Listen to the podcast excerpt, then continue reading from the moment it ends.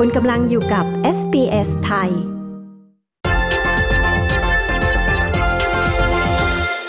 สวัสดีคุณผู้ฟังที่เคารพทุกท่านค่ะ การประชุมของศูนย์บริหารสถานการณ์การแพร่ระบาดของโรคติดเชื้อไวรัสโคโรนา 2019 หรือศบคนะคะ ที่รัฐบาลเป็นเจ้าภาพหลัก ในวันนี้ได้ออกคำสั่งใดเพิ่มเติมอีกหรือไม่คะ โดยเฉพาะเกี่ยวกับเรื่องมาตรการเคอร์ฟิวคะ สำหรับการประชุมของศูนย์นี้นะคะ วันนี้ต้องยอมรับว่านี่เป็นครั้งแรกค่ะนับตั้งแต่ที่ประเทศไทยมีการบังคับใช้พระราชกำหนดในสถานการณ์ฉุกเฉิน ซึ่งหลังจากที่ประชุมกันเสร็จสิ้นเมื่อไม่นานที่ผ่านมานี้นะคะพลเอกพรพิพัฒน์เบญจศรีผู้บัญชาการทหารสูงสุด ในฐานะหัวหน้าผู้รับผิดชอบในการแก้ไขสถานการณ์ฉุกเฉินด้านความมั่นคง ได้แถลงข่าวถึงเรื่องของข้อกำหนดและการปฏิบัติตัวของประชาชน รวมไปถึงมาตรการที่เกี่ยวข้องกับเรื่องของความมั่นคงค่ะว่า มีการบูรณาการร่วมกันของส่วนราชการทั้งฝ่ายปกครองตำรวจแล้วก็ทหาร ตั้งด่านตรวจทั่วประเทศพร้อมกันตอนนี้ 359 จุดด้วยกันใน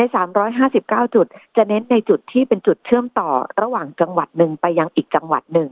และก็มีทหารเข้าร่วมด้วยอยู่ในจุดที่สำคัญสำคัญ โดยเฉพาะในพื้นที่ของกรุงเทพมหานคร ในขณะเดียวกันค่ะ ถ้าหากว่าสถานการณ์ยังคงร้ายแรงไปมากกว่านี้ จุดแต่ละจุดที่มีการตั้งด่านตรวจทั้ง 359 แห่ง จะมีการเพิ่มจุดมากยิ่งขึ้น รวมไปถึงอาจจะมีเจ้าหน้าที่ทหาร ลงพื้นที่ทำงานแบบเต็มรูปแบบค่ะโดยขณะนี้รัฐบาลและหน่วยงานความมั่นคงจะยึดจากแนวทางเบาไปหาหนักก่อน จะยังไม่มีการปิดเมือง ไม่มีการปิดประเทศ ยังสัญจรผ่านไปมากันได้ แต่ต้องมีการแจ้งกับทางเจ้าหน้าที่ว่าเหตุใดจึงต้องสัญจรผ่านข้ามจังหวัด และมีเหตุผลและมีพฤติกรรมใด ๆ ในการที่จะเดินทาง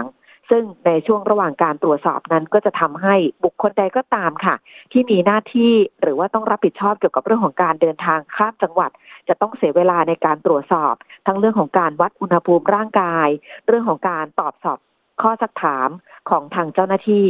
ซึ่งก็ถือว่าเป็นมาตรการที่เข้มข้นมาก และมีแนวโน้มว่าในอนาคตอาจจะมีการเพิ่มจุดตรวจที่มากยิ่งขึ้น ดังนั้นถ้าเป็นไปได้ สิ่งที่มีการขอร้องคือขอประชาชนที่ไม่มีกิจธุระใด ๆ อยู่แต่ในบ้านของตนเอง และไม่ออกไปพื้นที่ที่เป็นลักษณะการข้ามเขตจังหวัดค่ะ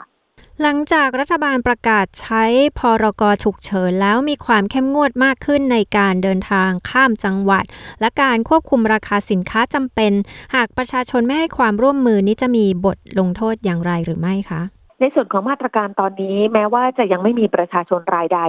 ถูกลงโทษจากกรณีของการใช้พรกฉุกเฉินนะคะ แต่ว่าหน่วยงานที่เกี่ยวข้องย้ำนะคะว่า นี่คือความจำเป็น และเป็นการบังคับใช้กฎหมายที่เข้มข้น ก่อนที่เราจะยกระดับไปมากกว่านี้ โดยพลเอกสมศักดิ์รุ่งสีตาเลขาธิการสภาความมั่นคงแห่งชาติท่านเปิดเผยค่ะว่าสำหรับโทษของคนที่ฝ่าฝืนมาตรการรวมไปถึงข้อกำหนดต่างๆ ที่ทางรัฐบาลประกาศออกมา ซึ่งล่าสุดมีข้อห้ามทั้งหมด 16 ข้อด้วยกันหากใครฝ่าฝืนจะมีโทษจำคุก 2 ปี ปรับ 40,000 บาท หรือว่าทั้งจำทั้งปรับ ซึ่งรัฐบาลยอมรับว่าไม่อยากใช้มาตรการลงโทษกับประชาชน ดังนั้นช่วงแรกจึงขอความร่วมมือก่อน แต่ถ้าเกิดว่าประชาชนส่วนใหญ่ให้ความร่วมมือดี และมีส่วนน้อยยังไม่ค่อยพิจารณา เห็นชอบตามที่รัฐบาลกำหนด ก็อาจจะมีบทลงโทษตามมา โดยขณะนี้มีรายงานว่า ในส่วนของการเคลื่อนย้ายประชาชน จากพื้นที่หนึ่งไปยังพื้นที่หนึ่งนั้นกระทรวงการต่างประเทศได้แสดงความเป็นห่วงถึงกรณีที่ มีการเคลื่อนย้ายตามแนวชายแดนรอบประเทศเป็นกรณีพิเศษ ซึ่งพบว่ามีกลุ่มแรงงานต่างด้าว พยายามที่จะเดินทางออกจากประเทศไทย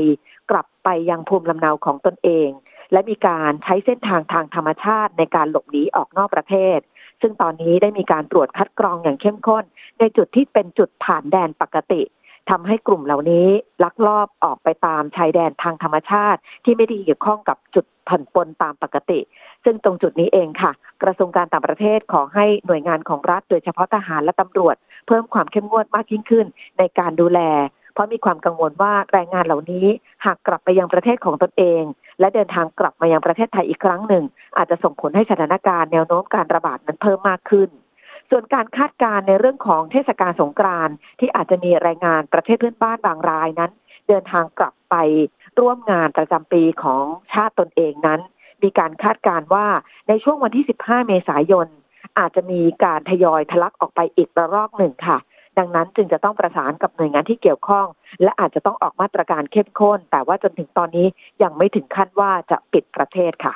สำหรับเรื่องสถานการณ์การกักตุนสินค้า ขณะนี้พบว่าราคาไข่ไก่ในประเทศไทยพุ่งสูงอย่างต่อเนื่องติดต่อกันหลายวันแล้ว แล้วก็พบว่าไข่ไก่ขาดตลาดนะคะ รัฐบาลได้เข้ามาเร่งแก้ไขปัญหาเรื่องนี้แล้วหรือยังคะ เรื่องกรณีของไก่ไข่ไก่นี่นะคะ แทบไม่น่าเชื่อค่ะ ว่าในประเทศไทยนั้นจะขาดแคลนไข่ไก่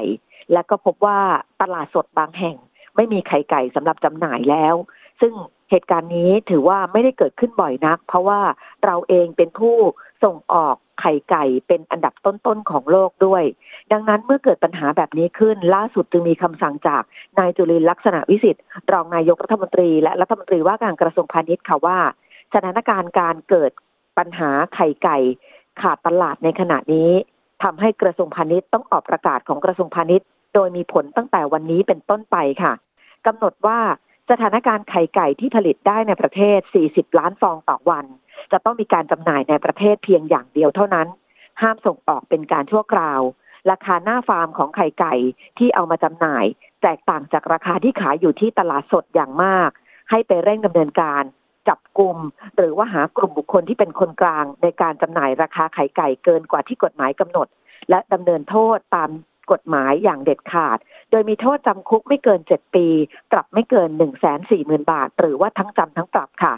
ส่วนประเทศที่ห้ามส่งออกไข่ไก่ตอนนี้ก็มีหลายประเทศแล้ว ไทยก็จะเป็นหนึ่งในนั้น โดยเบื้องต้นเพื่อไม่ให้กระทบกับผู้ที่ส่งออกไข่ไก่เกินไป ก็จะมีมาตรการนี้ระยะสั้นๆ ก่อนค่ะ เพียงแค่ 7 วันเท่านั้น เริ่มตั้งแต่วันนี้เป็นต้นไป และหลังจากนั้นหากยังพบว่ายังมีปัญหาเรื่องของไข่ไก่ขาดตลาดอีก ก็จะออกมาตรการอื่นๆ ที่เข้มงวดและเคร่งครัดไปมากกว่านี้ค่ะ ส่วนอีกหนึ่งอย่างค่ะ ที่ยังเป็นปัญหากันอยู่ก็คือเวชภัณฑ์ที่จำเป็นไม่ว่าจะเป็นหน้ากากอนามัย หรือว่าในส่วนของเจลล้างมือ ที่ยังพบว่ายังคงขาดแคลนอยู่ ตอนนี้กระทรวงพาณิชย์นั้นได้มีการเร่งประสานจากหน่วยงานที่เกี่ยวข้องแล้ว และมีข่าวดีค่ะ เพราะว่าทางแจ็คหมาที่เป็นผู้บริหารสูงสุดของทางประเทศจีน ในมูลนิธิแจ็คหมาและมูลนิธิอาลีบาบา ได้ส่งหน้ากากอนามัย และชุดที่เอาไว้ใช้ในการป้องกันโควิด -19 ส่งมาถึงประเทศไทยแล้วเมื่อช่วงเช้าที่ผ่านมา โดยแจ็คหมานั้นมอบหน้ากากอนามัยให้กับไทยทั้งหมด 5 0 0 0 0 0 ชิ้นค่ะ ซึ่งเป็นหน้ากากอนามัยแบบ N95 และยังมีหน้ากากอนามัยแบบธรรมดาที่ใช้ในทางการแพทย์อีก 50,000 ชิ้นด้วยกัน รวมไปถึงยังมีชุดสำหรับป้องกันทางการแพทย์อีก 50,000 ชุด ซึ่งนี่ก็ถือว่าเป็นความร่วมมือของหน่วยงานภาคเอกชนจากต่างประเทศที่เข้ามาช่วยเหลือไทยณตอนนี้ค่ะ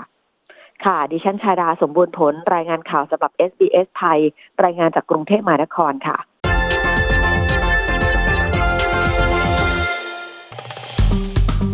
กดไลค์ แชร์ และแสดงความเห็นไป follow SBS ไทยทาง Facebook